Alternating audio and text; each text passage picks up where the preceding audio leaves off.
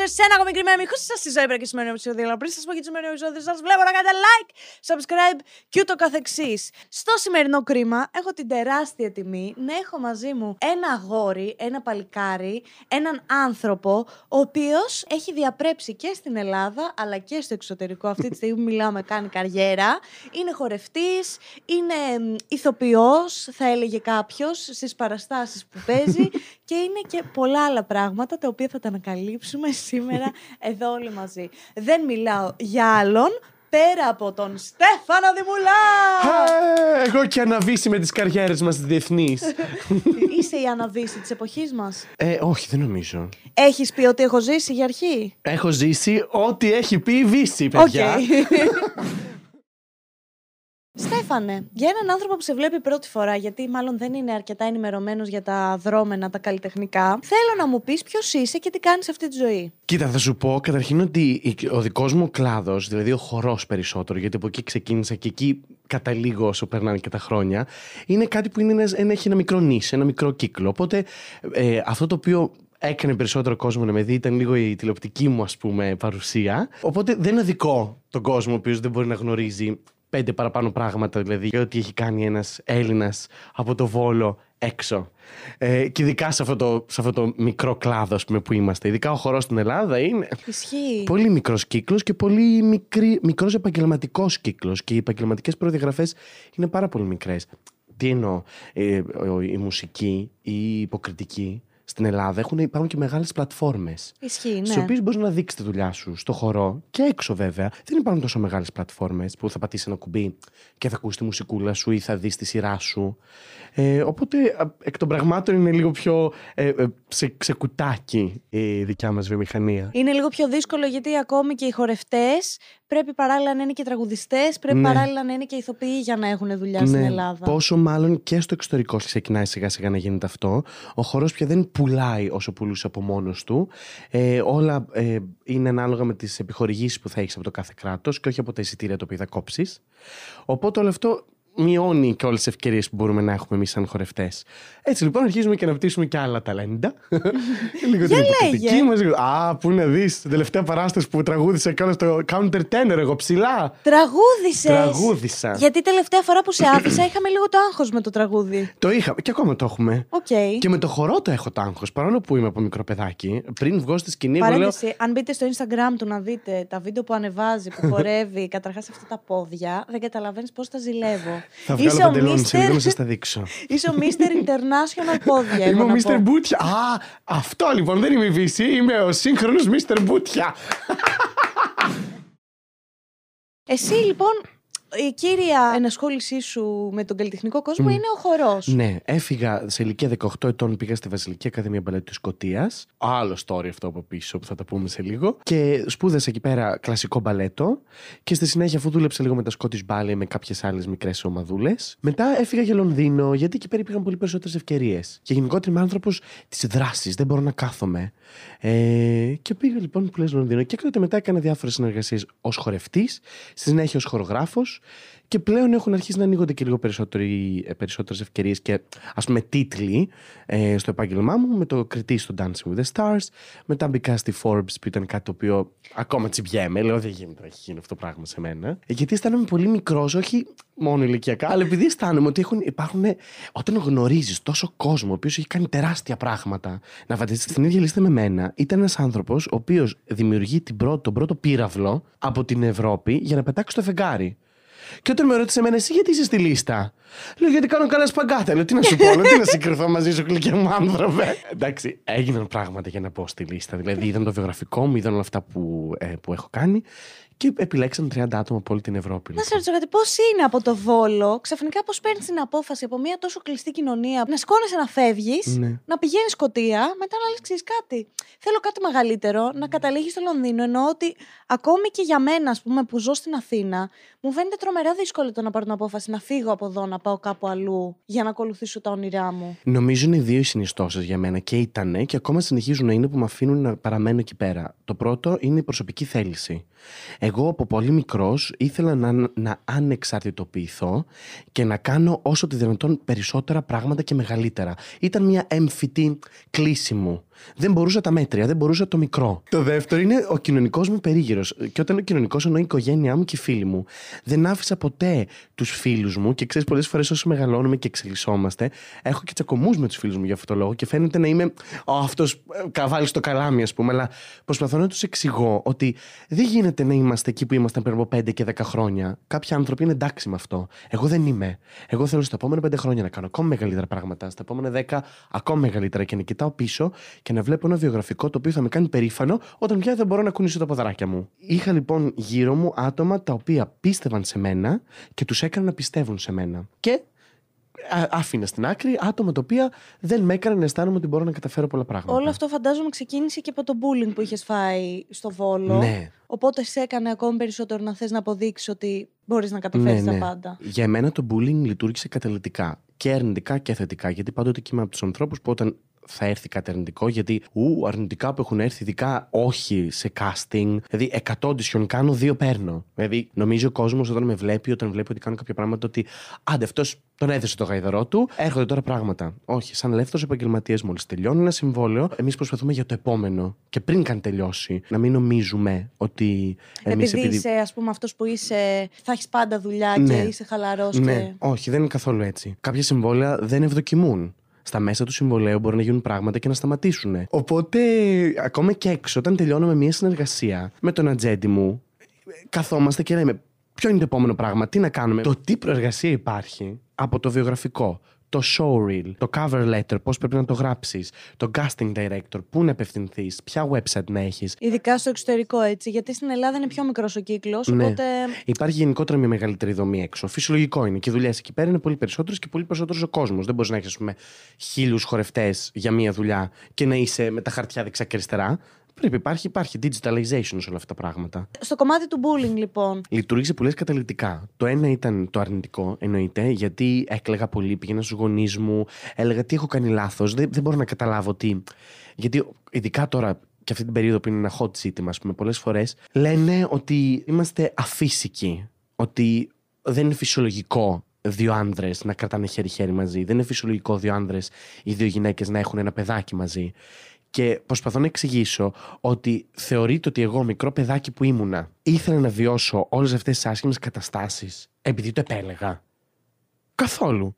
Και άμα γυρνούσα το χρόνο πίσω, νομίζω ότι θα επέλεγα να έχω γεννηθεί με άλλη φύση. Μόνο και μόνο για να μην ζήσω όλο αυτόν τον πόνο. Γιατί δεν ήταν μόνο επιδερμικός. Έμπαινε και μέσα. Και όλοι αυτοί, όλοι αυτοί οι πόνοι δημιουργούν φόβους. Βγαίνουν και λένε μετά γνωστοί και άγνωστοι. Ε, εγώ ήμουν ομοφυλόφιλο, θα, θα, δεν θα, δεν θα ντρεπόμουν να το πω. Νομίζω ότι εμείς ντρεπόμαστε. Φοβόμαστε. Φοβόμαστε να χάσουμε τις οικογένειές μας, τις δουλειές μας, τους φίλους μας, συνεργασίες, τόσα πολλά πράγματα. Οπότε όλο αυτό το bullying που έζησα λειτουργήσε καταλητικά στο να γίνω πιο δυνατός. Αυτό που έγινε όταν τελείωσα το δημοτικό και πάω γυμνάσιο και ήμουν μέσα στο αυτοκίνητο, μας οδηγούσε η Μανούλη με τον αδερφούλη μου να πάμε στο, ε, στο γυμνάσιο και έλεγα Πρώτη μέρα στο γυμνάσιο, τέλεια.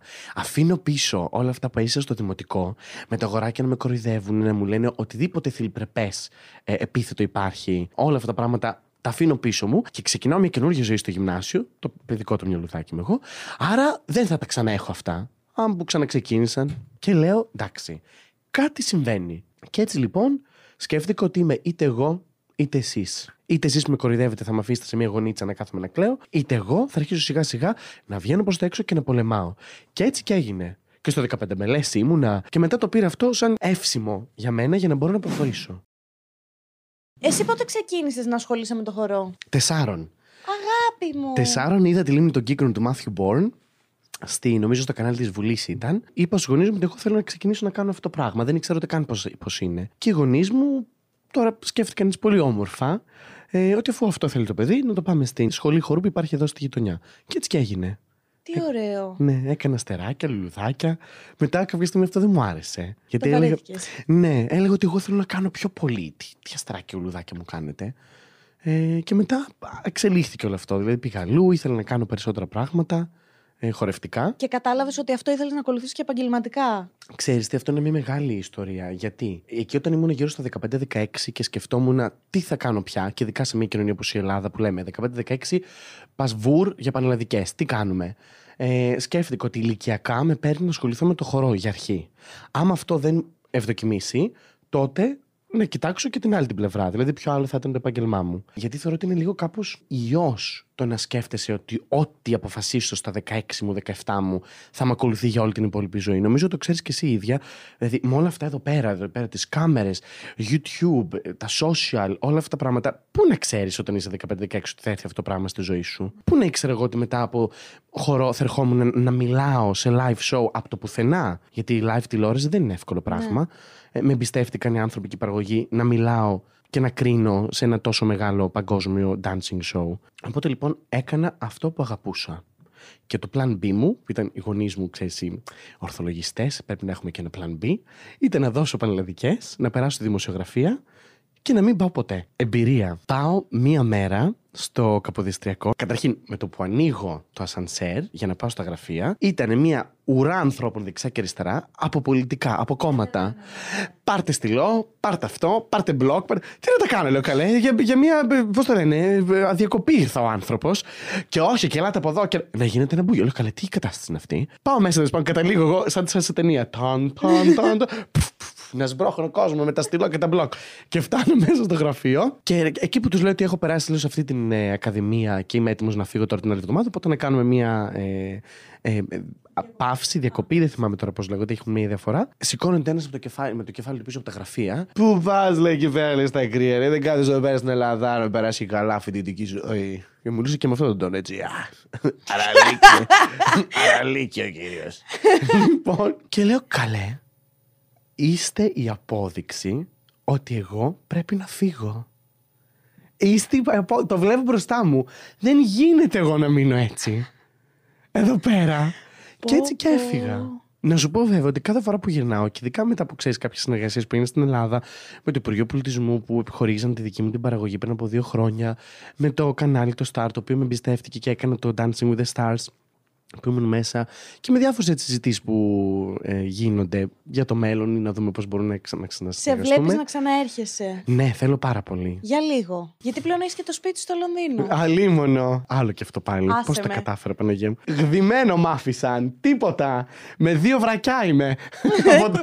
Κοίτα, όταν, όταν παίρνεις ένα σπίτι, εντάξει, θα παίρνουν όλα. Αλλά Θέλω να γυρνάω, μου αρέσει να γυρνάω, θέλω να κάνω δουλειές και πολλοί κόσμοι λέει πότε θα ξαναέρθεις σε Ελλάδα και θέλουμε να σε δούμε να σε χορεύεις, θέλουμε να σε δούμε ξανά στην τηλεόραση. Μηνύματα πολύ όμορφα έχω πάρει. Προσπαθώ πάρα πολύ να το καταφέρω. Με ε, Για προτάσεις. να μόνιμα. Ο, μόνιμα το Δεν μόνιμο... σε φαντάζομαι μόνιμο, γι' αυτό το λέω. Ξέρετε, το μόνιμο θα γίνει όταν μου έρθει η μόνιμη δουλειά. Και όταν λέω μόνιμη δουλειά, που υπάρχει αυτό το πράγμα πια, να μου έρθουν κάποια συμβόλαια το οποίο να μου λένε ότι για ένα χρόνο, δύο Είσαι Ελλάδα. Τέλεια. Για μένα, πατρίδα μου είναι η δουλειά μου. Έχω πάει στο Χονγκ Κόνγκ για δύο μήνες. Έχω πάει Σιγκαπούρη για πολύ καιρό. Ε, Βρετανικό τουρνέ για πολύ καιρό. Ε, παγκόσμιος στη Ρωσία. Όλα αυτά λοιπόν τα τουρνέ για μένα δεν ήταν ότι εγώ έφευγα από το σπίτι μου.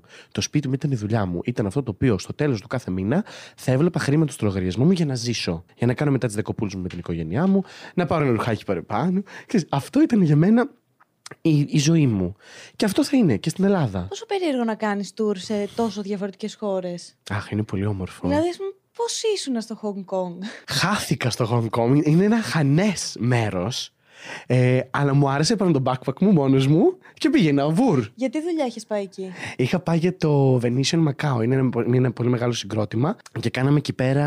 Ήταν και με το φάντασμα της όπερας από το West End διάφορα, διάφορα μέλη από το cast. Και κάναμε εκεί πέρα το μεγάλο τους event που ήταν 15 χρόνια, 10-15 χρόνια ε, anniversary. Γενικά εσύ όλο αυτό το καλλιτεχνικό κομμάτι ήσουν ο μόνος στην οικογένειά σου που το είχε; Ή από κάπου πιστεύεις ότι θα υπάρχει Είναι πολύ παππούς; ενδιαφέρουσα η ερώτησή σου. Και πάλι θα σε αφήνω ολοκληρω... να ολοκληρώσεις. Το έχω αυτό. Συγγνώμη. Το έχω συνηθίσει. Γυναίκα είμαι. Δεν θέλω να είμαι ένα μέλος από αυτά τα άτομα που σε διακόπτουν.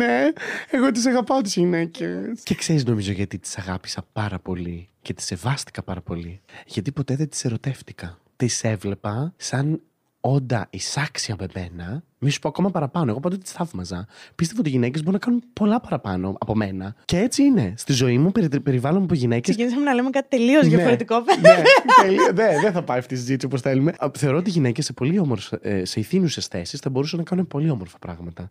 Και με στεναχωρεί όταν βλέπω και σε πολιτικές θέσεις, σε θέσεις εξουσίε, όχι μόνο όπως λέμε πολιτικές, αλλά σε εταιρείες, σε πράγματα να μην είναι. Συνήθως αυτό συμβαίνει. Γιατί στην Ελληνική Βουλή το ποσοστό των γυναικών πολιτικών, βουλευτών και υπουργών. Είναι πο- πάρα Είναι πολύ, πολύ μικρό. Ναι. Γιατί είναι αυτό, ρε παιδί μου; Εσύ που έχεις ζήσει στην Ελλάδα τόσα χρόνια, για πες μου, γιατί είναι; Που γίναν δύο γυναικοκτονίες μέχρι στιγμής Πω, πω, ε, καλά, το αυτό με 2024. Αυτό με έχει τελειώσει, με έχει συνθλίψει. Άλλο ρωτήσαμε όμως, υπήρχε αυτό το καλλιτεχνικό κομμάτι στην οικογένειά σου; Λοιπόν, είχα έναν μπαμπά, ο οποίος ήταν του ροκ, ε, ήταν γκρούπι των Beatles, ας πούμε. Ε, δηλαδή, πανικός και μέσα στο σπίτι υπήρχαν ηλεκτρικές κιθάρες και ενισχυτές. Είχα μία μαμά Έπαιζε ο πατέρας σου μουσική. Έπαιζε. Οκ. Ξε- είχε- έπαιζε κιθάρα και αυτά. Δικηγόρος ο μπαμπάς καμία σχέση. Δηλαδή, στο, στο, δικ- και αυτό είναι ας πούμε, πολύ ωραίο. Αυτή η πολυμορφικότητα που έμαθα και από την οικογένειά μου ήταν αυτή που μου θεωρούσε ότι με έκανε πάρα πολύ γη σαν άνθρωπο. Πήγαινε στο δικαστήριο με τις γραβάτες, δίκαζε εκεί πέρα, έκανε, ήταν αγόρευε. Γυρνούσε σπίτι, γκραν, γινόταν πανικός. Έτσι ήταν και ο αδερφός μου. Ε, ροκ και τέτοια κατάσταση. Η μαμά μου από την άλλη, Μαρινέλα, Τέλειο. Τζένι Βάνου, Τέλειο. Νατάσα, Έγινε η μαμά σου. Παιδί μου. Κοίτα, είμαστε και τη κουλτούρα και τη υποκουλτούρα, παιδιά. Χωρίς το ένα δεν Ε, υπάρχει όχι το άλλο. υποκουλτούρα, οι Beatles, σε παρακαλώ πάρα πολύ. Όχι, η κουλτούρα ήταν η Beatles, εκεί το πήγαινα. Ότι είμαστε της κουλτούρας Α. και, της- και των μπουζουκιών, ρε παιδί Εντάξει. μου. Και ήταν λοιπόν μπαμπάς έτσι, μαμά έτσι, αδερφός έτσι και εγώ από την άλλη πιάνο και Παίζεις μπαλέτο. Παίζει και πιάνο. Ναι. Μάθα να πιάνω Έχω και ξεχάσεις μπαλέτο. αυτό το σημαντικό. Ήμασταν ένα σπίτι εκεί μέσα. Πολύ ωραίο. Άρα πήρες κι εσύ ένα κομμάτι και το ανέπτυξες καλλιτεχνικό από την οικογένεια. Έτσι νομίζω. Νομίζω. Ποτέ δεν το ακολούθησαν επαγγελματικά, αλλά πάντοτε είχαν καλλιτεχνικά Το ερεθίσματα. πάθος. Και εγώ είχα τα καλλιτεχνικά ερεθίσματα και μετά ήθελα απλώς αυτά τα ερεθίσματα να γίνουν επάγγελμα. Το μπαλέτο είναι τόσο αυστηρό όσο πιστεύουμε όλοι ότι είναι; Η δικιά μου πείρα με τον παλέτο δεν είναι τόσο μεγάλο όσο μπορεί να είναι άλλων ανθρώπων, σίγουρα. Ταυτόχρονα όμως αυτά που έχω κάνει με τον παλέτο και τώρα που τελείωσα με το ημινορέα κοιμωμένη έκανα με μια μικρή company στην Αγγλία. Αυτό που κάνεις στο tour. Ένα βρετανικό τουρνέ, ναι. Όχι, δεν είναι τόσο σκληρά. Εγώ τουλάχιστον η δικιά μου εμπειρία πάνω σε αυτά δεν ήταν τόσο σκληρά. Αυτό που ξέρω, ίσως επειδή εγώ ήμουν σαν ελεύθερος επαγγελματίας, έκανα συμβόλαια με τις εταιρείες fixed. Δύο μήνες, τρεις μήνες, τέσσερις μήνες. Όταν γίνεσαι company member σε διάφορες τέτοιες dance companies, εκεί νομίζω ξεκινάει λίγο έτσι, μ- μια πικρία, γιατί σε βλέπουν σαν αντίπαλο. Σε βλέπουν ότι, όπα, αυτός ήρθε για να μας πάρει τη δουλειά. Άρα, ας είμαστε πιο καλοί, Ναι. ας πούμε, εμείς, ας μην δίνουμε και πολλά δικαιώματα, ας μην κάνουμε πολλές φιλίες, γιατί όλα αυτά μπορεί να γυρίσουν boomerang. Ε, ναι, νομίζω μπαίνει αυτό. Αλλά νομίζω ότι κάτι τέτοιο μπαίνει και στην ψυχοσύνδεση των ατόμων και σε άλλες εταιρείες. Δηλαδή, Ναι, ναι, ναι, και εγώ το βλέπω κλάσικο σαν αυτό. εταιρεία, δηλαδή ήταν εταιρεία, company. Στο κομμάτι του χορού όμως, ρε παιδί μου, που πρέπει να είναι όλα πολύ μελετημένα, πολύ μαθηματικά. Είναι ανάλογο τον άνθρωπο. Όταν είσαι σε μια πρόβα και θέλεις κάποια βοήθεια από έναν συνάδελφός σου χορευτή, κάποιος μπορεί να σου γυρίσει την πλάτη. Πει γιατί να φαίνει εσύ καλύτερος με τη δικιά μου τη βοήθεια; Άσε. Κάνω το καταλαβαίνεις μόνος σου. Ενώ ταυτόχρονα μπορεί να υπάρχει κάποιος άλλος ο οποίος λέει: Τι θέλεις, τι χρειάζεσαι, έλα να το κάνουμε μαζί. Παίζει αυτό. Παίζει πάρα πολύ.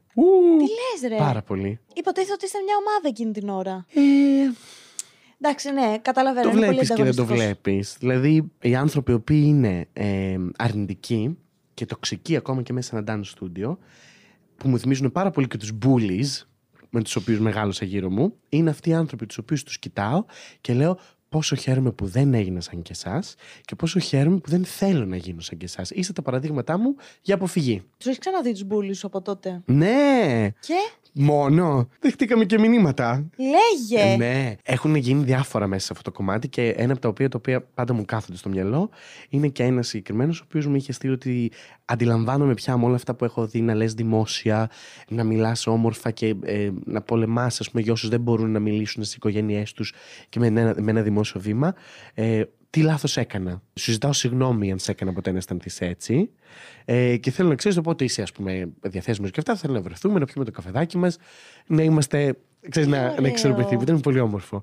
Αυτή είναι μια η φιλική πλευρά του πράγματος. Γιατί εκεί καταλαβαίνεις κιόλας, επειδή τα, όταν είμαστε παιδιά, κάνουμε πολλά πράγματα που δεν μπορούμε να τα σκεφτούμε. Από τα ερεθίσματα που έχουμε πάρει από τους γονείς μας και όλα αυτά, και από τον περίγυρό μας ότι α, είναι αστείο να κοροϊδεύουμε κάποιον, θα το κάνουμε, για να ενταχθούμε κι εμείς σε μια ομάδα.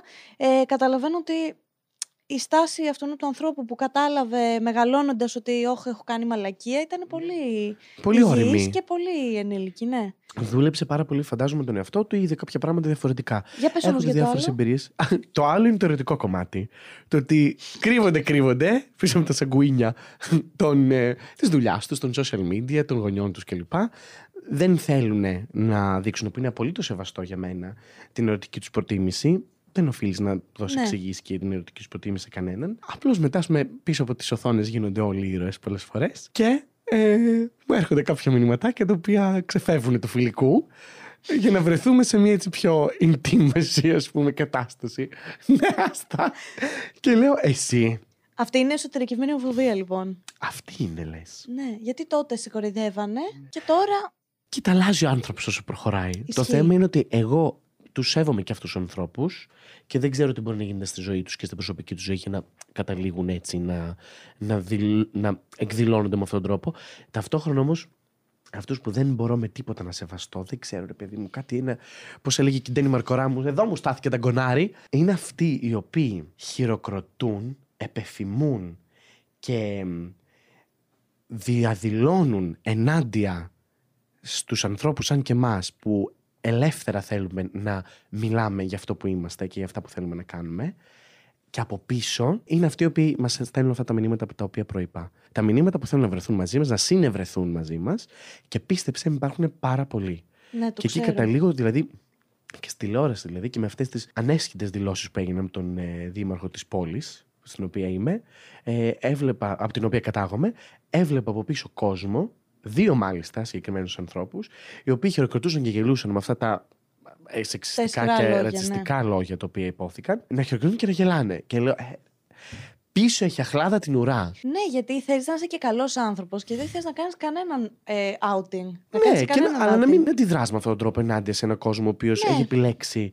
να αγαπάει αυτό που είναι και να το δηλώνει όμορφα και ωραία. Συμφωνώ 100% και είναι και πολλοί που είναι και στο χώρο γενικότερα των, ε, που έχουν δημόσιο βήμα και μιλάνε αρνητικά για τη ΛΟΑΤΚΙ κοινότητα, αλλά είναι κρυφά μέλη της κοινότητας. Δηλαδή δεν είναι πολύ στενάχωρο αυτό. Τους δικαιολογώ ανάλογα με το τι γίνεται στο κοινωνικό τους και στον προσωπικό τους Ρε και στο αγάπη μου, οικογενειακό τους μην, περίγυρο. γκρ- μην αλλά, βγεις δημόσια να κράξεις. αλλά μην κράξεις. Εννοείται ότι δεν έχει κανένας ε, το δικαίωμα να βγει και να σε κάνει outing. Δεν έχεις και εσύ σε κανέναν, δεν χρωστάς σε κανέναν να βγεις και να πεις τη σεξουαλικότητά σου. Αλλά μην είσαι μαλάκας. Και πόσο μάλλον όταν ειδικά τα τελευταίο, τον τελευταίο καιρό και τα τελευταία χρόνια έχει έρθει ένα πολύ όμορφο κύμα ουράνιου τόξου το οποίο θέλει να ανεβούν τα δικαιώματά μας, να, μάλλον όχι να ανεβούν, να εξισορροπηθούν δεν είναι πολύ τα άδικο. δικαιώματα των ΛΟΑΤΚΙ ανθρώπων με των μη ΛΟΑΤΚΙ ανθρώπων. Έρχεσαι εσύ και ρίχνεις μαυρίλα μέσα σε αυτό το πολύχρωμο περιβάλλον. Ε, μην το κάνεις τώρα. Το έκανες, είχες το καιρό σου. Ας, το- μη σιώπησε.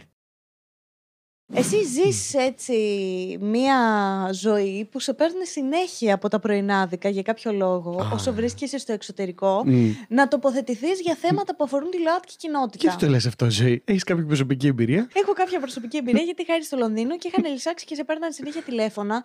Τότε με τον Μπέο ήταν. Γιατί, γιατί θέλα να τοποθετηθείς Ναι, τότε; νομίζω για τότε ήταν. Ναι, ναι. Γενικά θέλω να σου πω ότι κάθε φορά που γίνεται κάτι που αφορά τα ΛΟΑΤΚΙ άτομα, παίρνουν τηλέφωνο όλα τα ΛΟΑΤΚΙ άτομα Ναι. Να τοποθετηθούν. Θυμάμαι με παίρναν τηλέφωνο, έλα ζωή, πού θα είσαι σήμερα για να περάσουμε να σου κάνουμε πέσει. Κοίταξε, να δεις, δεν τους αδικό. Και να σου πω κάτι, θεωρώ ότι είναι πολύ καλό που έχουμε φτάσει και σε αυτό Ναι, το ρε, σημείο να αγάπη μου. υπάρχουν άτομα τα οποία μπορούν να μιλήσουν ανοιχτά για αυτά τα θέματα. Συμφωνώ 100%. Ξέρεις όμως πια τι θεωρώ υποκριτικό; Το ότι βγάζεις ανθρώπους οι οποίοι ξέρεις ότι θα έχουν κακοποιητικό λόγο στην τηλεόραση και τους ρωτάς την άποψή τους για θέματα που αφορούν κοινότητες στις οποίες δεν είναι μέσα. Δηλαδή, βγάζουν, ας πούμε, τον Κούγια να μιλήσει για τα δικαιώματα της ΛΟΑΤΚΙ κοινότητας.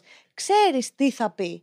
Ενώ γιατί να θες να αναπαράξεις τέτοιες κουβέντες στην ελληνική τηλεόραση, κακοποιητικές; Εννοείται να υπάρχει μια πολυφωνία, συμφωνώ, δημοκρατία έχουμε. Μ' αρέσει και εμένα η δημοκρατία να μπορεί ο καθένας να πει ελεύθερα την άποψή του.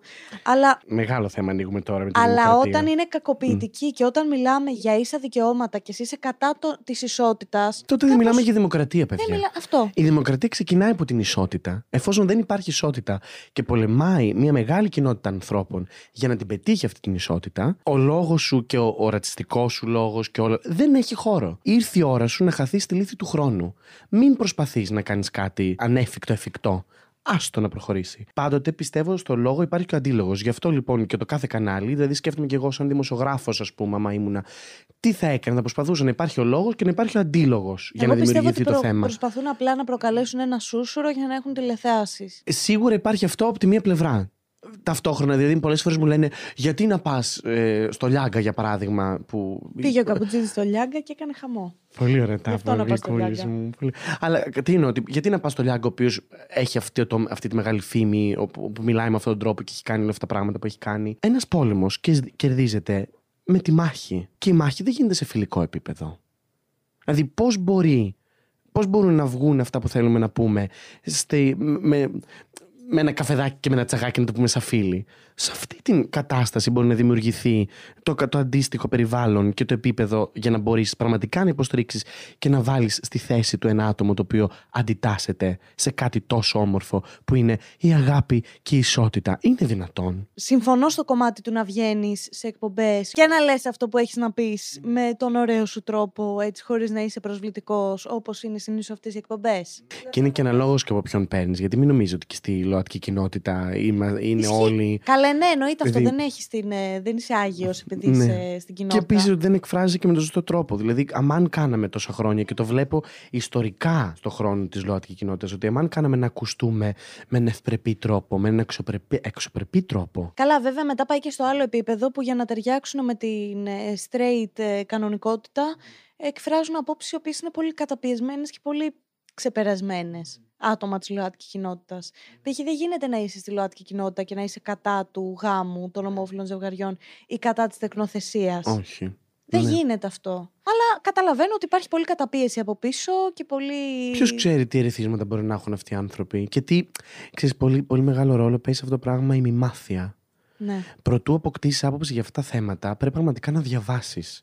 Πρέπει πραγματικά να αντιληφθείς στο ότι το να είσαι μέρος της ΛΟΑΤΚΙ κοινότητας, να είσαι μέλος της ΛΟΑΤΚΙ κοινότητας, δεν έχει να κάνει με το κλασικό τι κάνεις στο κρεβάτι σου.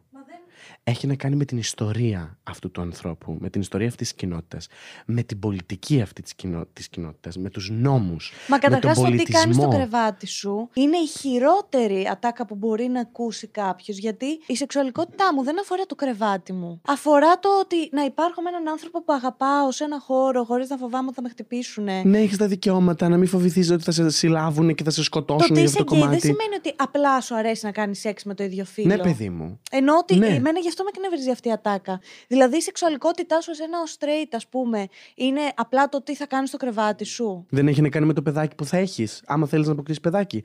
Με το γάμο σου, με το σπίτι σου, με τα δικαιώματά σου, με, το, με την ιατρική σου περίθαλψη. Δεν έχει να κάνει με όλα αυτά. Ακριβώς τα ίδια είναι και για τη ΛΟΑΤΚΙ κοινότητα. Γι' αυτό με εκνευρίζει το τι θα κάνεις στο Ναι. κρεβάτι. Αυτή η ατάκα Να σου πω είναι και τη πολύ ζωούλα φρικτή. μου. Έτσι μας μάθανε. Μην νομίζεις κι εγώ.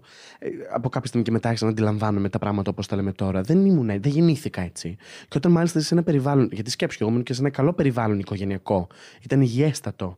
Ε, όταν είσαι σε ένα περιβάλλον ανθυγιεινό, ε, κοινωνικό περιβάλλον ανθυγιεινό, φίλοι, επάγγελμα, όλα αυτά τα αρνητικά ρεθίσματα που παίρνεις και όλες αυτές οι απόψεις, οι χουλιγκανικέ που έρχονται στο μυαλό σου, πολύ δύσκολο άμα δεν έχεις μια πυγμή και προσωπική θέληση να τα αλλάξεις όλα αυτά τα πράγματα μπορούν να, σου, ε, να σε αλλάξουν. Θέλω να μου πεις τι είναι αγάπη για σένα. Αγάπη για μένα είναι να είσαι στο υπέροχο συναισθηματικό σημείο να μπορείς να κρατάς χέρι-χέρι τον άνθρωπό σου δημόσια. Και το πολέμησα αυτό για μένα. Γιατί θεωρώ ότι η αγάπη είναι κάτι το οποίο έρχεται και διατηρείται. Ξέρεις, και υπάρχει μια πολύ λεπτή γραμμή ανάμεσα στην αγάπη και το μίσος. Ε, Μπορούν να γίνουν πολλά πράγματα και να σε οδηγήσουν στο μίσος. Ε, Ευτυχώς νομίζω δεν έχω φτάσει σε αυτό το σημείο. Αλλά αγαπάω πολύ. Νομίζω ότι μπορώ να αγαπήσω πάρα πολύ. Και αυτό φαίνεται γιατί είσαι και πολύ δοτικός σαν άνθρωπος. Δηλαδή, από όσε συζητήσεις έχουμε κάνει, εσύ είσαι πάντα να βοηθήσεις να βρεις τη λύση για τον άλλον που θα σου πει το πρόβλημά του. Ακόμη και όλο αυτό το πράγμα στο κομμάτι του πώς θα γίνει ένας άνθρωπος χορευτής, ας πούμε, πώς θα βγει ένας χορευτής στο εξωτερικό. Το mentorship program, ας πούμε, που Ναι. έφτιαξα, ναι. Γιατί με γεμίζει, με κάνει να αισθάνομαι ότι ένας σκοπός της ζωής μου, ένας λόγος για τον οποίο ήρθα σε αυτόν τον κόσμο, είναι και αυτός. Να βοηθάς έναν άνθρωπο ο οποίος έχει φιλοδοξίες, όπως είχα κι εγώ, με το να του δίνεις τον άνθρωπο τον οποίο πρέπει να έχει δίπλα του, γιατί εγώ δεν τον είχα. Εσύ δεν είχες ένα μέντορα στην Όχι. ζωή σου; Καθόλου. Εγώ έχασα πάρα πολύ χρόνο, ειδικά επαγγελματικά, στο να μάθω πώς λειτουργεί η βιομηχανία, ειδικά στην Αγγλία. Και μετά, όταν το αντιλήφθηκα, υπήρχε και το Υπουργείο Εξωτερικών ήθελε πάρα πολύ να βάλει το mentorship program μου σε μια καλλιτεχνική δομή. Δεν ξέρω αν ποτέ έγινε αυτό το πράγμα. Δημιούργησε αυτό το mentorship program γιατί ήθελα τα άτομα τα οποία πραγματικά θέλουν να το κάνουν επαγγελματικά και στην Ελλάδα δεν τους δίνονται οι κατάλληλες πλατφόρμες. Τι να κάνεις, να πας στη λυρική, να είσαι με ένα μισθό δημοσίου υπαλλήλου. Βλέπω τώρα κάνουν κάτι open calls, ας πούμε, που πληρώνουν, τι να σου πω, λέω, καλά δεν τρέπονται. Δηλαδή, είναι δυνατόν κρατικοί οργανισμοί που θέλουν και τάσσονται υπέρ του ο, ο, το επάγγ... ότι να είναι επαγγελματικός ε, ο ρόλος ενός χορευτή μέσα στο χώρο, ε, να πληρώνουν με τέτοια πράγματα. Δεν θυμάμαι, είχα πάρει τηλέφωνο κάποια στιγμή. είχα πάρει τηλέφωνο γιατί είχα δει Και λέω, λέω συγγνώμη να σας ρωτήσω κάτι. Λέω, αυτό που κάνετε λέω, είναι για φοιτητές, είναι για. Επαγγελματίες χορευτές; Ναι, γιατί είναι, θέλετε εθελοντές και τους πληρώνετε και κάτι; και λέει, Όχι, λέει, είναι η πληρωμή. Λέω, Εσείς δεν εσχύνεστε να το λέτε αυτό το πράγμα. Πώς το δημοσιεύετε κάτι τέτοιο; Και τι σου είπανε; Και εσείς πολεμάτε, ας πούμε, υποτίθεται για να δείξουμε ότι δεν είμαστε χομπίστες και ότι είμαστε κανονικοί επαγγελματίες. Και μου είπαν, έχετε δίκιο και εμείς προσπαθούμε να κάνουμε. Δεν μου κάνει γραμματέας η άνθρωπος, τι να κάνει. Ναι. Οπότε ναι, πολεμάω και γι' αυτό νομίζω σιγά σιγά. Και όταν έκανε και τη δική μου παραγωγή, ήθελε οι χορευτές μου όλοι να πληρωθούν πολύ καλά. Βέβαια μετά με τη φορολογία που είδα και όλα αυτά που βλέπω πώ. Ναι. Τι, τι είναι αυτό το πράγμα, καλέ; Τι ακρίβεια είναι αυτή με τις φορολογίες και τα. Όλα τα παίρνουν, Δεν με πείραξε όμως. Έφυγα με το κεφάλι ψηλά. Κοιμάμαι το βράδυ ήσυχος. Ότι έχω κάνει τα πράγματα, ό,τι έχω κάνει, το έχω κάνει σωστά. Έχεις κάνει όμως τόσα πολλά πράγματα. Έχεις πάθει ποτέ σου burnout; Ναι.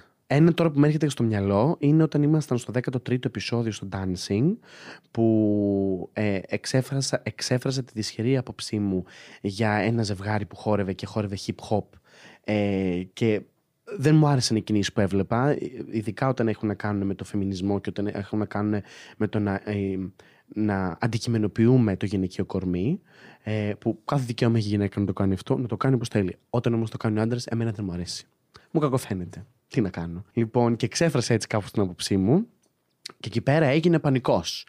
Μηνύματα στο Instagram, cancel. Και έπαιρνα δηλαδή πολύ αρνητικούρα να με κάνουν tag εσύ, γιατί είχα μιλήσει πούμε, έτσι για το είδος του χορού που έχει να κάνει με το hip hop και το commercial. Που γνωρίζω άτομα και δηλαδή, τα αγαπάω, είμαστε μαζί. Έχω κάνει κι εγώ commercial. Έχω και φίλους commercial. Έχω και φίλους commercial. το εκτιμάω τόσο πολύ. Δεν, δεν μπορώ να το κάνω. Δηλαδή, θα πάρα πολύ να, να, είχα μάθει να κάνω αυτά τα κόλπα που λέγανε ότι μιλάς έτσι για το δικό μας το χορό και αυτά. Δεν μίλησες λίγο για το χορό.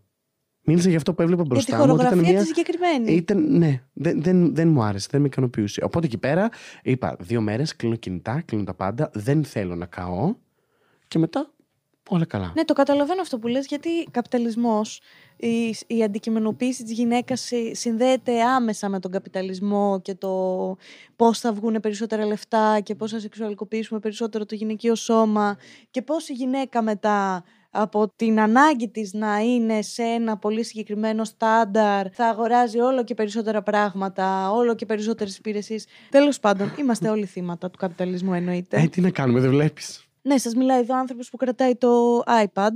Αλλά το καλό είναι ότι σιγά σιγά καταλαβαίνουμε κάποια πράγματα, ρε παιδί μου.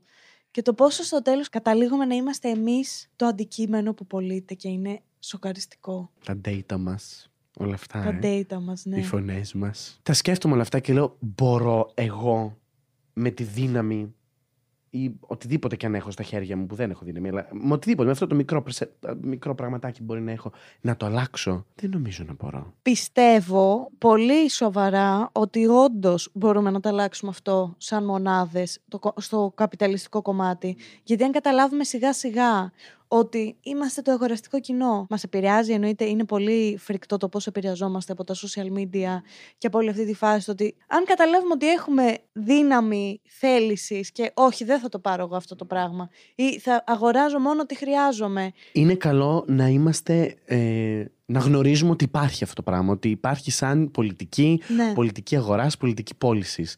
Τώρα το πώς θα το αντιμετωπίσουμε, νομίζω είναι αυτό που λες, είναι προσωπικό θέμα του καθενός. Και επίσης δεν μας μένουν και πολλά αγάπη. Σε τρομάζει καθόλου το γεγονός ότι το μπαλέτο και το performance γενικότερα έχουν μια ημερομηνία λήξης; Δεν με τρομάζει και θα σου πω και το γιατί. Και αυτή είναι μια ας πούμε λανθασμένη άποψη που έχει η κοινωνία μας πάνω στο χορό. Όχι, γιατί έχουμε δει ανθρώπους να τους πετάνε μετά. Ναι. Ναι. Απλώς, καταρχήν, βλέπω και άτομα τα οποία μέχρι τα 40 φεύγα τους, 50 φεύγα τους, κάνουν παπάδες. Εγώ δεν είμαι αυτός ο άνθρωπος, νομίζω, γιατί το κορμάκι μου είναι δύσκολο. Αλλά μέσα από όλη αυτή τη δουλειά που έχω ρίξει και τους διάφορες, τους διάφορους ρόλους, τις διάφορες εταιρείες, όλες αυτές τις συνεργασίες, από την Alicia Keys μέχρι τα διαφημιστικά, μέχρι τη σκηνή, μέχρι το πι- μπροστά από την κάμερα, μέχρι το πίσω από την κάμερα, όλα αυτά λοιπόν ε, σου ανοίγουν τα μάτια γιατί σου λένε πόσοι παραπάνω ρόλοι υπάρχουν για εσένα μέσα σε αυτή τη βιομηχανία. Μπορεί να τελειώσει να είσαι performer. Καταρχήν, performers μπορείς να είσαι και μέχρι το 80 σε μια εταιρεία που μπορεί. Μαρίνα Αμπράμοβιτς, ας πούμε. Ναι, οκ. Καθόμαστε Έχεις δίκιο. και μας φυσάει ο αέρας και είμαστε performers. Ταυτόχρονα όμως Υπάρχουν τόσοι πολλοί ρόλοι από χορογράφους, από σκηνοθέτες. Ε, βλέπω άτομα που σταματάνε το χορό και γίνονται εμ, wig creators, δε- με, τε- Τέλειο. περούκες, με το make-up πάνω στη σκηνή, stage management, producers, ε, casting, ε, εμ, agencies, agent assistant, casting assistant. Υπάρχουν τόσα Οκ, πολλά υπάρχουν πολλά επαγγέλματα τα πάνω οποία. στο κομμάτι που είναι γιατί η τέχνη και γενικότερα ο χορός ή ο- ο- όταν είσαι performer έχει πολλά, άντε πάλι αγγλίδα εγώ, transferable skills. Μαθαίνεις τα skills ας πούμε από το performing που έχει να κάνει με το organizing, έχει να κάνει με το PR and communications, έχει να κάνει με το marketing, έχει να κάνει με όλα αυτά. Με την οργάνωση, με το Ναι. PR και τις επικοινωνίες. Οπότε όλα αυτά μετά μπορείς να τα βάλεις στην επόμενη δουλειά σου και μέσα στο χώρο των τεχνών. ναι. Ε, οπότε δεν με τρομάζει. Δεν με τρομάζει γιατί είμαι και άνθρωπος σκεπτόμενος. Είμαι άνθρωπος ο οποίος θέλει πάντα να μαθαίνει παραπάνω πράγματα. Ξεκινάω τώρα ως καλλιτεχνικός διευθυντής σε ένα πολύ μεγάλο διετές project που ήθελα πάρα πολύ να ανθίσει. Γιατί υπάρχει μια πολύ μεγάλη ομάδα από πίσω που το έχει προσπαθήσει και μου έχουν δώσει αυτή την τιμή να είμαι μέσα τώρα σε αυτή την ομάδα ως καλλιτεχνικός διευθυντής. Αυτό θα γίνει στο Βόλο από ό,τι έμαθα. Ναι. Τι φάση. Ήθελα πάρα πολύ να γίνει στο Βόλο και στη Μαγνησία γενικότερα, γιατί ο Βόλος δέχτηκε ένα πολύ μεγάλο πλήγμα, θεωρώ. Καλά, πέρα από τον καιρό που έγινε της Μουρλής, οι άνθρωποι τι να κάνουν με τις φυσικές καταστροφές, δέχτηκε πολύ μεγάλο πλήγμα και επικοινωνιακό και κοινωνικό με αυτές τις ε, ανέσχυντες, όπως είπα, δηλώσεις του Δημάρχου. Διότι θα σου πω κάτι, ο επινίκιος λόγος ενός πολιτικού προσώπου δεν μπορεί να είναι επικίδιος για μια μεγάλη ομάδα ανθρώπων. Εγώ αυτό το θεωρώ κατακριτέο. Ε, Βέβαια το ξαναβγάλανε. Βέβαια μετά έμαθα ότι το ποσοστό το οποίο βγήκε που είναι περίπου νομίζω 36.000 ε, δεν είναι μεγάλο εν συγκρίση με Ναι, βέβαια, τους 300.000 κόσμο που Πήγαινε έχει και στον Βόλος. ψήφισε, ρε άνθρωπε μου, για τον τόπο σου. Ναι, είχε, υπήρχε πολύ μεγάλη εποχή. Βρε, στη ζωή Σε όλη μου- την Ελλάδα, βέβαια, ναι, υπήρχε βρε, τεράστια ζωή μου, εποχή. Ο κόσμος έχει χάσει την ελπίδα του. Εμένα να με ρωτήσεις. Εγώ δεν πήγα. Και έτσι κι αλλιώς δεν ήμουν και Ελλάδα. Αλλά έχουμε, εγώ τουλάχιστον, ή βλέπω τον κόσμο να έχει χάσει την πίστη του στην αλλαγή. Υπάρχουν και κάποιοι άνθρωποι που θεωρούμε ότι η ελπίδα υπάρχει και θέλουμε να προχωράμε και αυτά, αλλά βγαίνεις έξω, προσπαθείς να ζεις με τα προ το ζήν σου. Στην Αθήνα άλλαξε ο Δήμαρχο πάντως. Αλλά γιατί άλλαξε και η περιφέρεια, ας πούμε, στο Βόλο. Που από ό,τι Ναι. φαίνεται έγινε πολύ μεγάλο. Αλλά τώρα τα πολιτικά δεν είμαι και ο κατάλληλος άνθρωπος για να μιλήσει. Εντάξει, ναι, το καταλαβαίνω, ρε Βέβαια, παιδί μου. Πάω το Φεβρουάριο Λουξεμβούργο. Άντε καλέ. Πάω, βασικά πάω Βρυξέλλες, γιατί επιλέξανε πολύ συγκεκριμένα άτομα από την Ευρώπη για ένα πρόγραμμα της Ευρωπαϊκής Ένωσης και του Κοινοβουλίου που θεωρούν ότι είμαστε πολύ καλοί. Ε, ανερχόμενοι να συμμετέχουμε στο Ευρωκοινοβούλιο ως Ευρωβουλευτές. Δεν ξέρω, δεν το λένε ακριβώ έτσι. Αλλά ο τρόπο με τον οποίο Ναι. σου στέλνουν ε, ότι στι τέχνες και στον πολιτισμό θεωρούν ότι θα είμαστε πολύ καλοί πρεσβευτές Τι ωραίο που είναι σε όλο αυτό. αυτό. Και είναι άλλο τεράστιο, λέω, που εγώ με πολιτική και κόμματα και τέτοια. Ναι, εντάξει. με έχουν πάρει βέβαια τηλέφωνα. Εννοείται. Ω, έλα από το Μαξί μου να μιλήσουμε. Έλα, τέτοιο. Εγώ, λέω, τι να έρθω να κάνω. Πάμε για ένα καφέ, με θέλετε να πούμε πράγματα. Με ένα, για καλά πράγματα που θα βοηθήσουν κόσμο, θα βοηθήσουν να δώσουν δουλειές. Αυτό θέλουμε. Σαν νέοι άνθρωποι έχουμε τόση όρεξη. Δουλειές θέλουμε, παιδιά. Όχι δουλειές έτσι. Δουλειές που να τις αξίζουμε. Όχι να μας Συμφωνώ. βάλουν σε θέσεις. Δεν θέλουν να με βάλουν σε καμία θέση. Συμφωνώ σε αυτό, γιατί αυτό είναι το πρόβλημα της Ελλάδας. Ότι όλοι θέλουμε να έχουμε μια θέση και να είμαστε βολεμένοι. Καλή τώρα σου λέμε αυτό το πρόγραμμα που είμαστε με την Ευρωπαϊκή Ένωση, διετέ. Εγώ, ως καλλιτεχνικός διευθυντής που έχει να γίνει με το Βόλο με τη Μαγνησία, θα φέρουμε dance companies από την Ευρώπη, από Αυτό θα είναι εξαιρετικές τέλειο. χώρες και θα γίνουν πάρα πολλές ημερίδες για τα ΛΟΑΤΚΙ άτομα, για ΛΟΑΤΚΙ ζητήματα, για intersex άτομα. Τώρα το ΛΟΑΤΚΙ είναι μέρος του intersex βέβαια. Με καλεσμένους. Και όλο αυτό στο Βόλο. Και όλο αυτό στο Και θα Βόλο. γίνει και το Pride στο Βόλο, το Euro Pride, φαντάζεσαι. Ελπίζω. Θεσσαλονίκη Όχι, θα γίνει. Θεσσαλονίκη βέβαια, θα γίνει, το το καλοκαιράκι ξέρω. μας. Αλλά γιατί το λέω αυτό. Ήθελα πάρα πολύ και δεν είμαι άνθρωπος της φασαρίας, του τσακωμού. Είμαι άνθρωπος της πράξης. Έγιναν λοιπόν πολλές όλα αυτά τα μαύρα Γιατί εγώ μαύρα τα έχω στο κεφάλι μου, σαν σκοτεινιά. Είναι έτσι όμως ο κόσμος στο Βόλο. Αυτό, αυτή την απορία έχω. Είναι γεμάτος ο Βόλος ανθρώπους παλαιάς κοπής σε πολλά εισαγωγικά; Εγώ δεν το έχω αντιληφθεί έτσι όλα αυτά τα χρόνια. Οκ, το λέω Υπάρχουνε, γιατί έχει Γιατί δημιουργηθεί. έζησα κιόλας και σε πιο παλιά εποχή. Δηλαδή το, μέχρι το 12 Βόλο ήμουν. Και έχει δημιουργηθεί μια εντύπωση για το Βόλο Ναι. ότι έτσι είναι ο Βόλος για να είναι Όχι. έτσι ο Δήμαρχος. Όχι. Ο, ο Βόλος έχει υπέροχα μυαλά, έχει υπέροχους ανθρώπους και μεγαλύτερης ηλικίας που αντιτάσσονται σε όλα αυτά τα πράγματα και δεν τα θέλουν γύρω τους. Πολύ όμορφους ανθρώπους. Πάμε λίγο στο κομμάτι του χορού. Σου έχει τύχει ποτέ να σου συμβεί κάτι πολύ κουλό πάνω στη σκηνή και να μην μπορείς να αντιδράσεις εκείνη την ώρα; Ναι. Λέγε. Θα σου πω δύο πράγματα. Ωραία.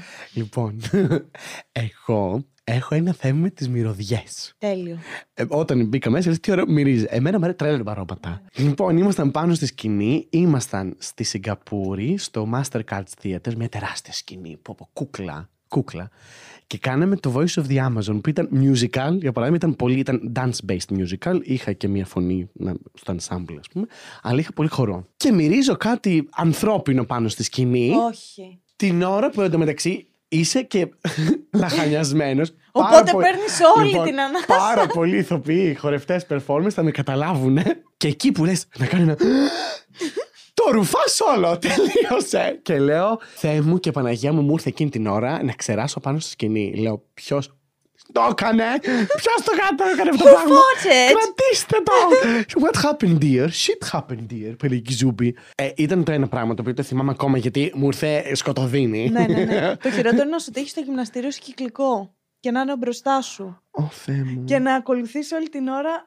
Τέλος Να πάντων, σου ναι. πω, εγώ πάντα πηγαίνω στη τουαλέτα. Πα καλά, θα Αισθάνομαι- κλάσει θα κλάσεις πάνω στη σκηνή. Εδώ, θέμα που ανοίξαμε. Μα αυτό είναι το σωστό.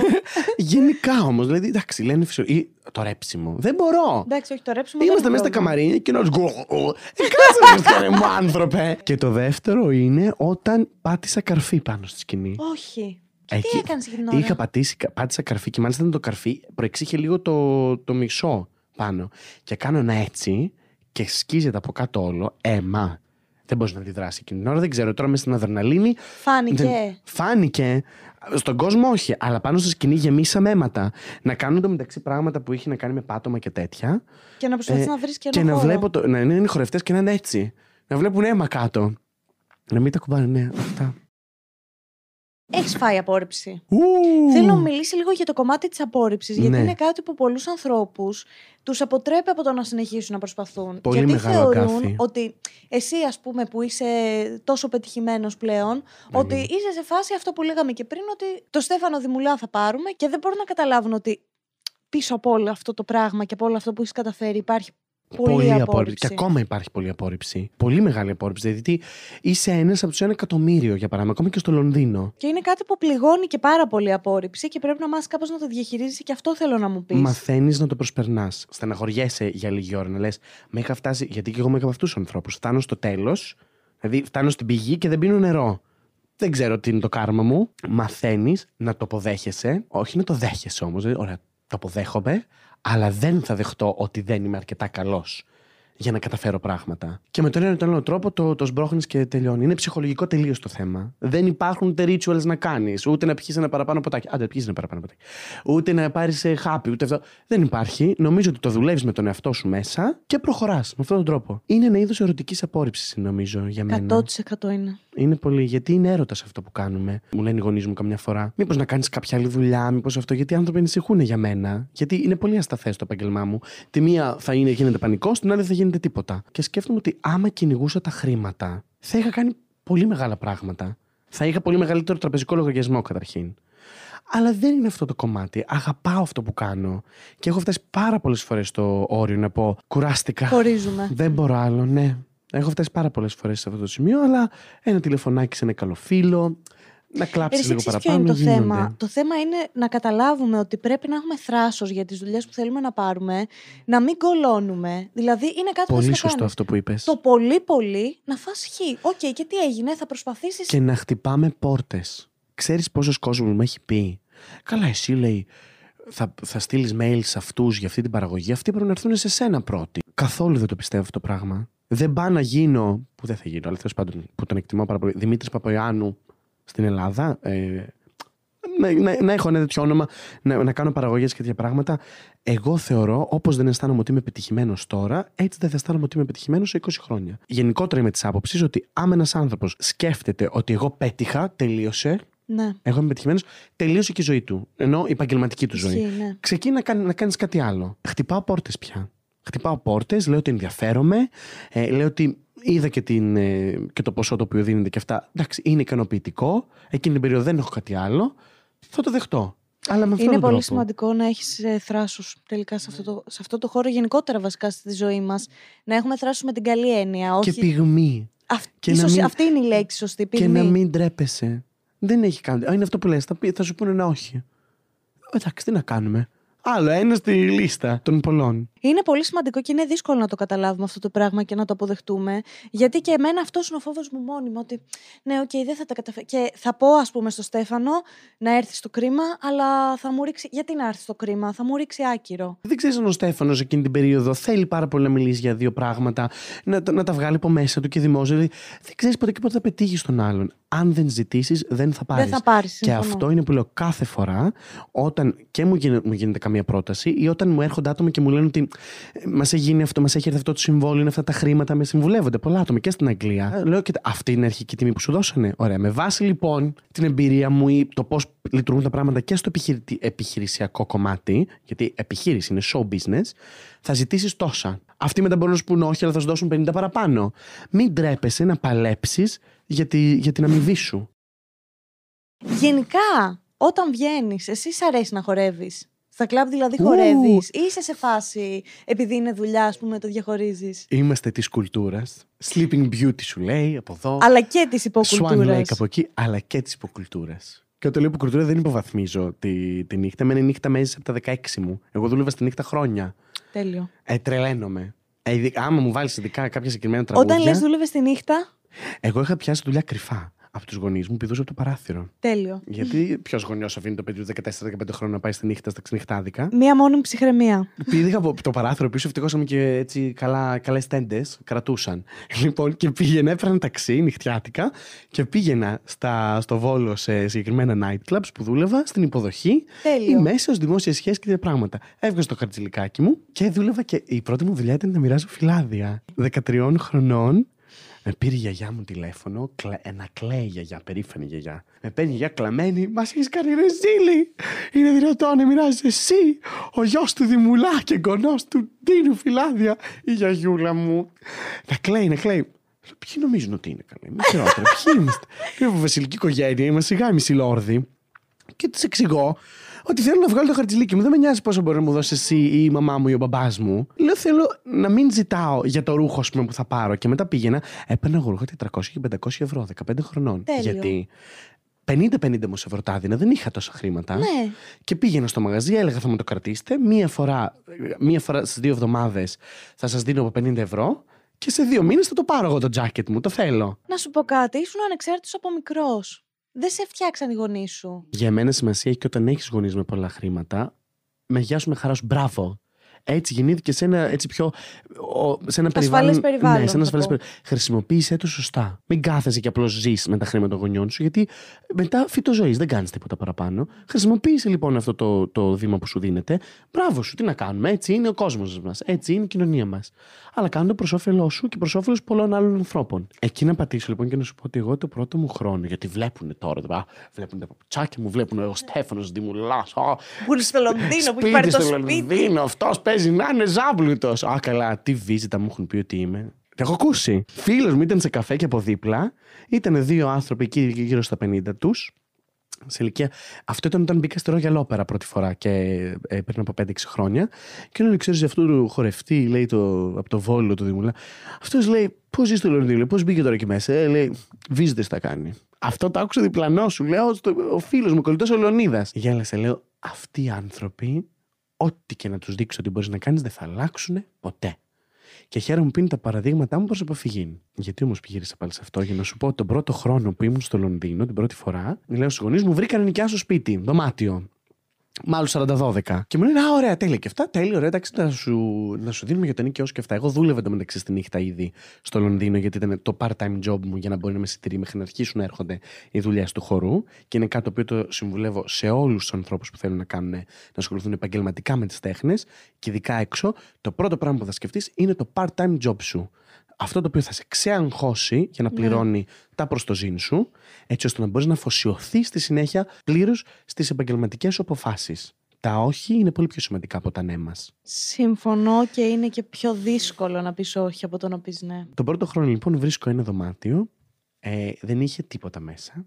Δωμάτιο σε, να φανταστείς, να Δωμάτιο φανταστείς, μόνος ήταν- σου. Θα σου πω, ήταν ένα γυροκομείο Ωραία. παλιό, το οποίο το είχε πάρει μια εταιρεία και τα δωμάτια τα μικρούλια, σαν σε νοσοκομείο φαντάζομαι, μικρά μικρά δωμάτια, τα νίκιαζε μέχρι να το κατεδαφίσουν που θα κατεδαφιζόταν σε ένα-δύο χρόνια. Ακούγεται πολύ creepy. Και πάω εκεί πέρα, είχα δύο φίλους που το είχαν βρει, που ήμασταν όλοι. Να φανταστώ, ένας παίζει τώρα με τον Brad Pitt σε ταινίες. Δηλαδή, έτσι ξεκινούσαμε. Που ήταν ε, ε, ηθοποιός αυτός και μου λέει: Έχω βρει λέει, αυτό, έλα κι εσύ. Και λέω: Θα έρθω. Σκάω εγώ μύτη με τις Calvin Klein, τι βαλιτσούλες μου, εγώ. Πού πας, Μωρή; Λοιπόν, και πάω εκεί πέρα και ήταν ένα, Το γυροκομείο. ένα χρέπι. Δεν είχε τίποτα μέσα και παίρνω, ε, βρίσκω ένα ε, τραπέζι τεράστιο, το οποίο το, δίνουν, το, το βρίσκω σε ένα μαγαζί που τα δίνουν δωρεάν, ας πούμε, ότι charity. Και το παίρνω, το βάζουμε στο δωμάτιο, βάζω πάνω ένα στρώμα και δένω το στρώμα για να μην πέφτει. Και εκεί κοιμόμουν. Για ένα Πόρε, οχτάμινο. φίλε. Άκουγα από μέσα από τον τοίχο τα ποντικάκια. Τα άκουγα. Γιατί, γιατί φοβόμουν, φοβόμουν, δεν ήθελα και ήθελα να αποδείξω και πρώτα στον εαυτό μου και μετά στους γονείς μου ότι το έχω πάρει σοβαρά και ότι θα κάνω οτιδήποτε για να τα καταφέρω. Θα σκάσω άμα δεν τα καταφέρω. Και ε, οι γονείς μου δεν το ήξεραν. Οι γονείς μου νόμιζαν ότι βρήκα ένα δωμάτιο. Εντάξει, έμενε με άλλους ανθρώπους στο ίδιο σπίτι και μου λένε: Άντε, αφού έχουμε σπίτι για το καλοκαίρι στο Λονδίνο, Να δωμάτιο, έρθουμε. να έρθουμε. Λέω: Ελάτε, λέω, εγώ δεν. Μπο. Εμένα το μόνο που μ' άνοιαζε ήταν να είχα WiFi και υπολογιστή.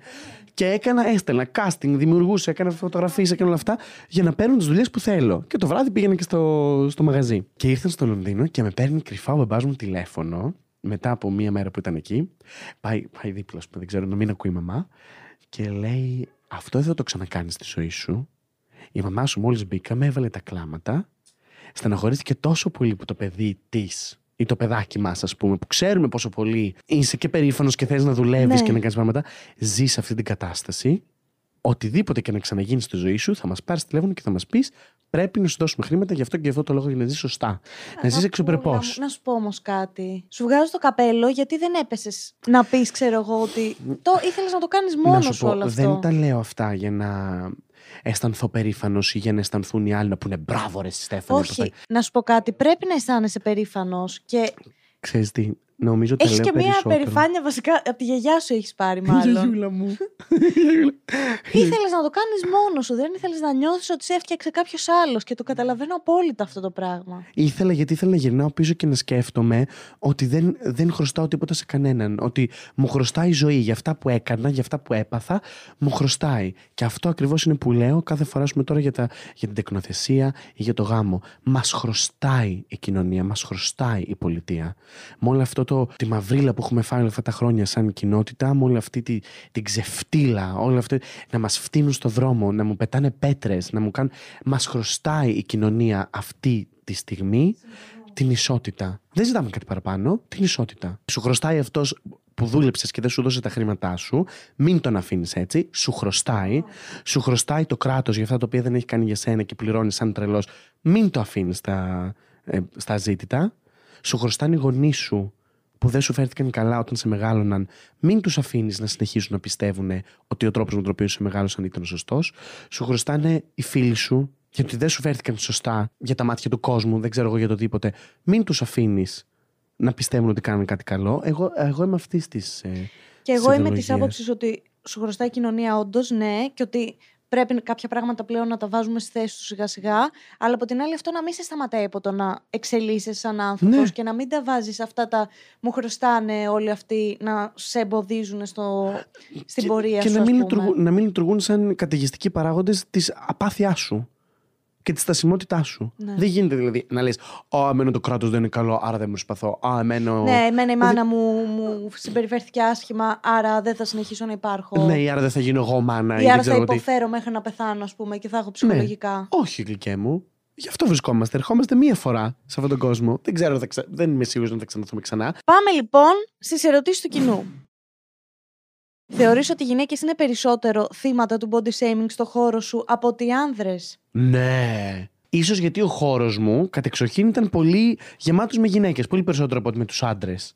Παρ' όλα αυτά δεν είναι ότι και οι άντρες δεν το έχουμε δεχτεί αυτό το πράγμα. Θέλω να μιλήσει λίγο γι' αυτό. Γενικότερα Ναι. έχεις νιώσει, ρε παιδί μου, ότι λόγω του σώματός σου, λόγω της σωματοδομής σου, που Ναι. είσαι κορμάρα εντωμεταξύ. Ε, καλά δεν είμαι και Αλλά συνήθω ορύπτη, αυτούς ας τους πούμε. γόρους σου λένε Αχ, να σου να δύο πόντους πιο ψηλός. Ναι. Αχ, να σου να δύο πόντους πιο ναι, κοντός. βέβαια, κοίταξε να δεις. Αυτό έχει να κάνει και με το ρόλο. Δηλαδή, άμα ο ρόλος θέλει ε, να παίξω τον μπαμπά, ο οποίος είναι ένας, ε, ένα ντούκι εκεί πάνω και είναι βίαιος, ας πούμε, ε, δεν θα πάρουν εμένα.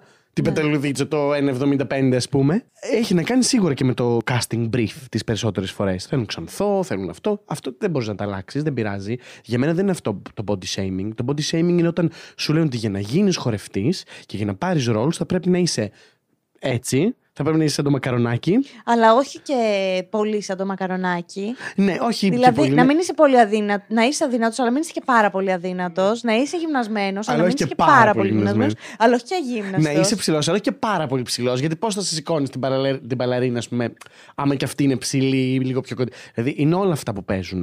Ε, γι' αυτό κάθομαι και λέω κάθε φορά όταν βλέπετε έναν άνθρωπο πάνω στη σκηνή, έχει περάσει πο- πολύ μεγάλο ξεσκόνισμα για να είναι εκεί πάνω και γι' αυτό και μόνο το αξίζει το χειροκρότημα. Ασχέτως για το πώς θα παίρνει. Εγώ πάντα θα χειροκροτήσω είτε μου αρέσει μια παράσταση είτε όχι και τα σχετικά.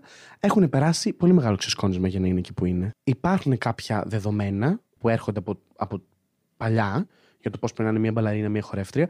Δόξα τω Θεώ, αν υπάρχει, που αλλάζουν λοιπόν και αυτά τα δεδομένα σιγά σιγά στην εποχή που ζούμε. Και το ίδιο υπάρχει και για τους άντρες.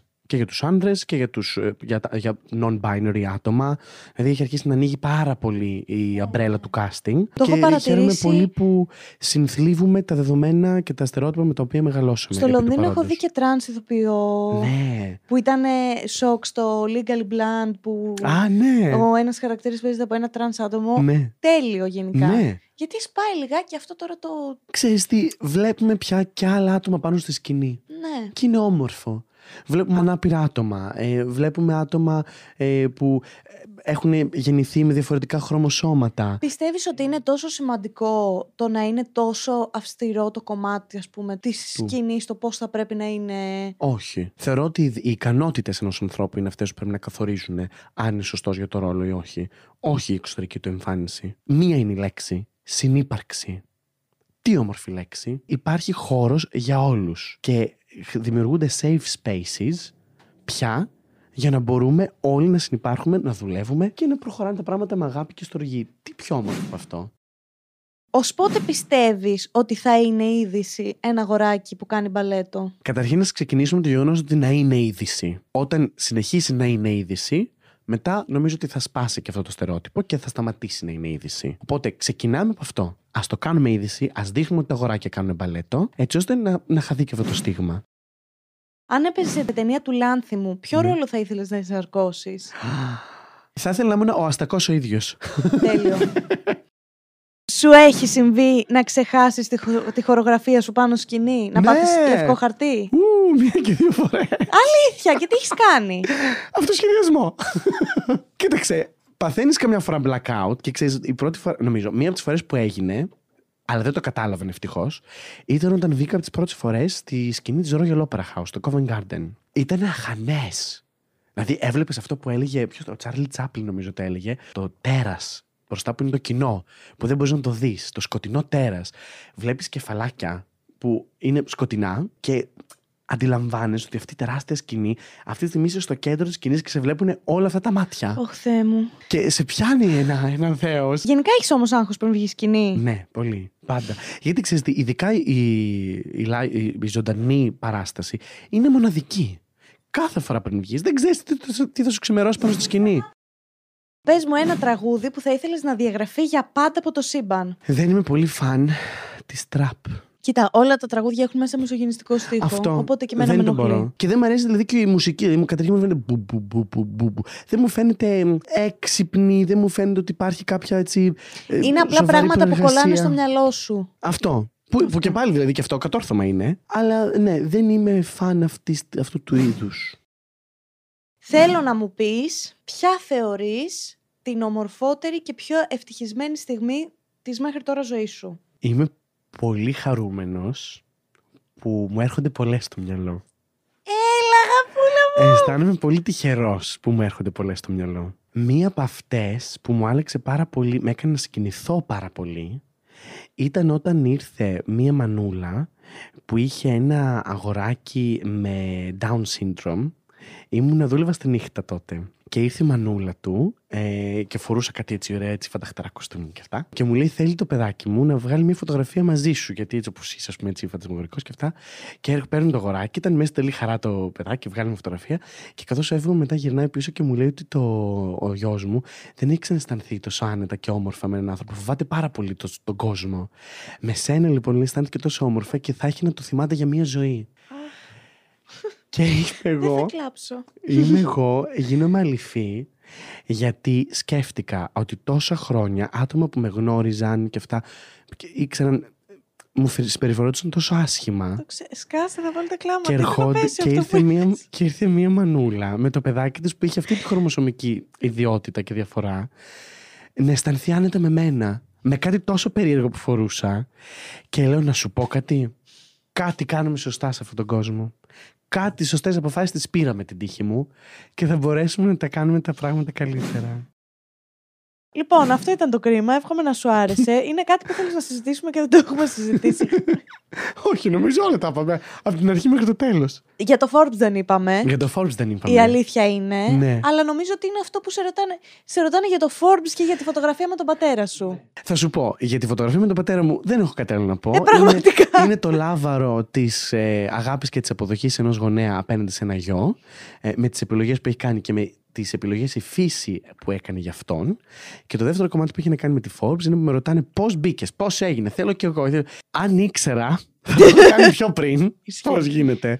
Αυτό που ξέρω είναι ότι. Ε, είδανε τα πράγματα που έχω κάνει και με τις παραγωγές και, τις, και από που ερχό, ορχό, ερχόμενος από μια μικρή πόλη που έχω καταλήξει και για τα ΛΟΑΤΚΙ ε, δικαιώματα όλα αυτά που είπαμε και με την παραγωγή που έκανε το Titan Prometheus που είχε να κάνει με, την, με το Queer Guild για παράδειγμα πολλές φορές πως τα αισθήματα που έχουμε για έναν άλλον άνθρωπο που μπορεί να είναι του ίδιου φύλου, εμείς δεν το επιτρέπουμε στον εαυτό μας να γίνει γιατί κοινωνικά δεν είναι αποδεκτό. Ελπίζω να την ξαναφέρω στην Ελλάδα αυτή την παραγωγή, ήταν πολύ όμορφη. Και είδαν λοιπόν αυτά και θεώρησαν ότι είμαι ένα από τα 30 άτομα σε όλη την Ευρώπη στις τέχνες και τον πολιτισμό που και έχει δώσει στίγματα πολύ όμορφης δουλειάς και αξιόλογης και ε, δουλειάς η οποία, η οποία ανοίγει εκτός από συζητήσεις και μυαλά.